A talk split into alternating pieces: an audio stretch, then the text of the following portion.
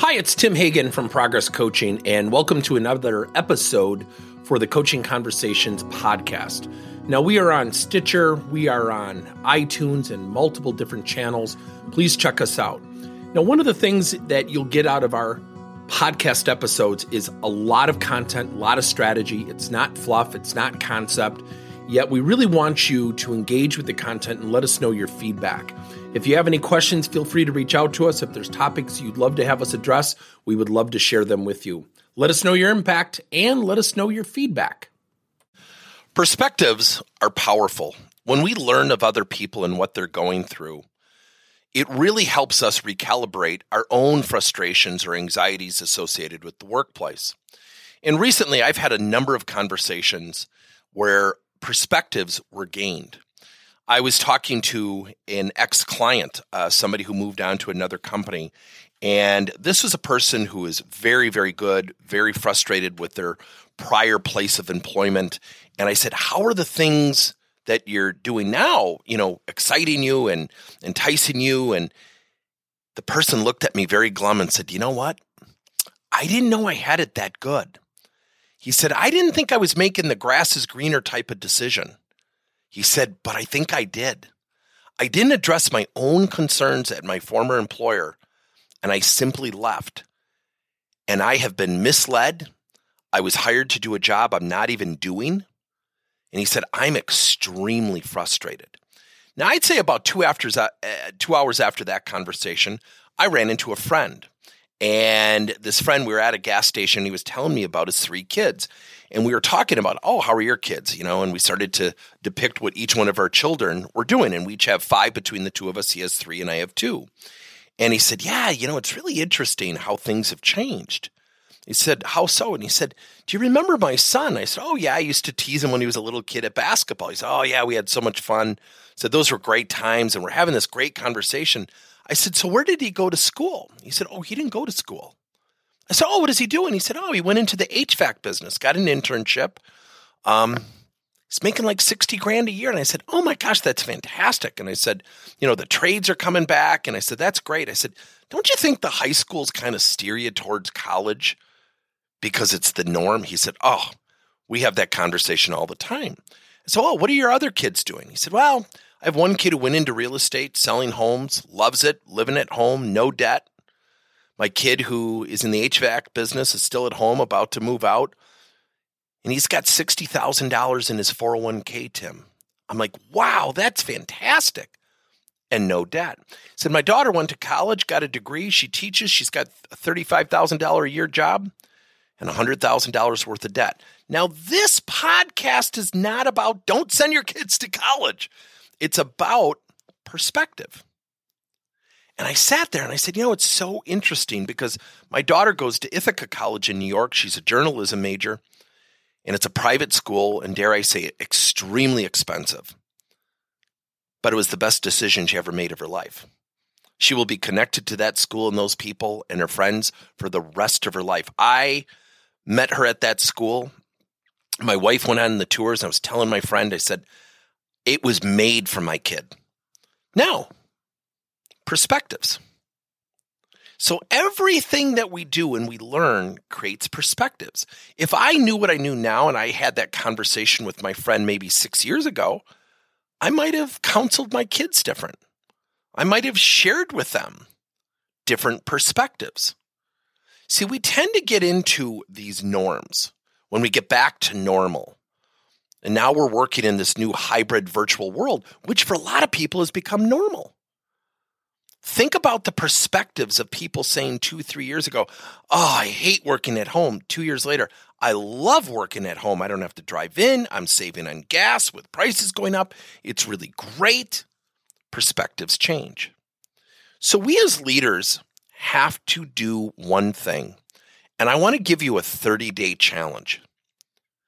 I want you to just talk to one person a day, 20 days out of 30 days during the business week and just try to gain a perspective.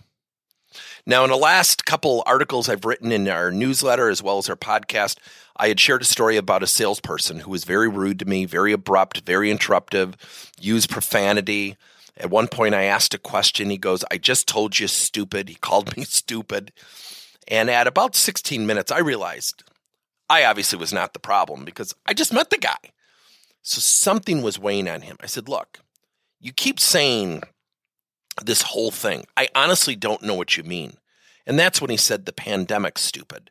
I said, Great, but you reference it in a very specific way how it's affected your family. And he said, Yeah, it has. I said, just without without swearing at me, without yelling at me.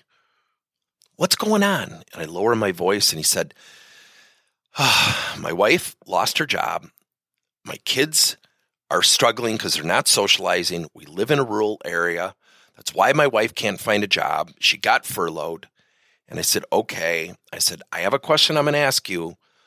Why is she not working? He said, I just told you we don't have a lot of industry in our area. And then it hit me.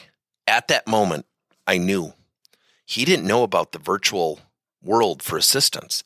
And I said, Have you ever heard of a site called Upwork? He said, No. I said, I'm going to put it in the chat. Give this to your wife and have your wife contact me. We're going to create a profile. She will get busy in the next 60 to 90 days. She ended up getting two gigs within 30 days. The guy's been fantastic. Now I'm his best buddy. Yet at that 16 minutes, had I gotten angry and gotten emotional and charged up like him, I would have cut myself off from a perspective and an opportunity to do what? Help somebody. And it's a client. So you know what happens. We in the vendor side, the consulting side, you help one person and you go above and beyond the call of duty, it spreads. It's not why I did it. Yet that was a fringe benefit.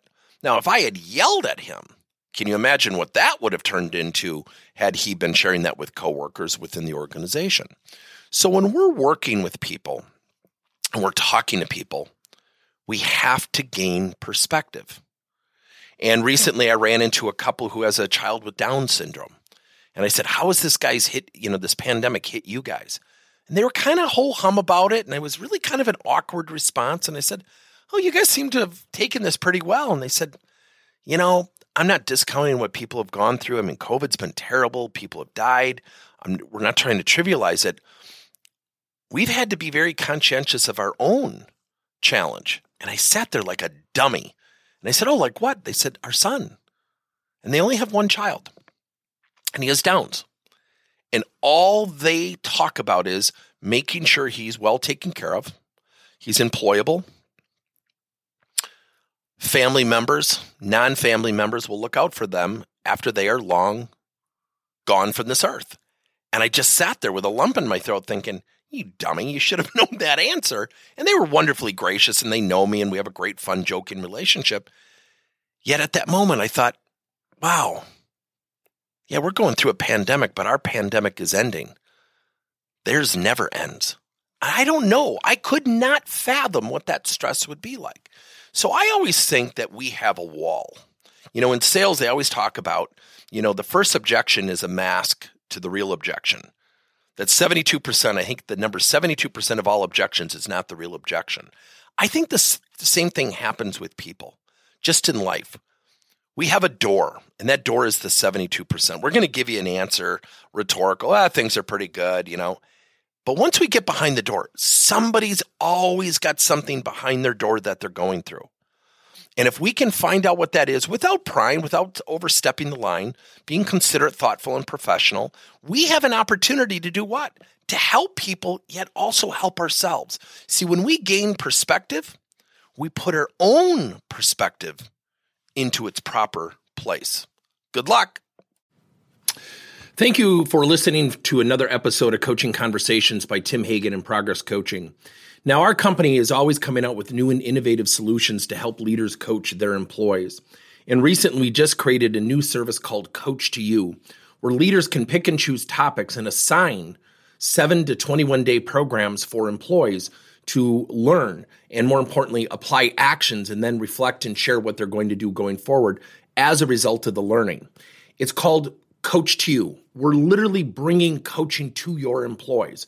If you're intrigued, we'll have a link in each one of our episodes where you can get more information.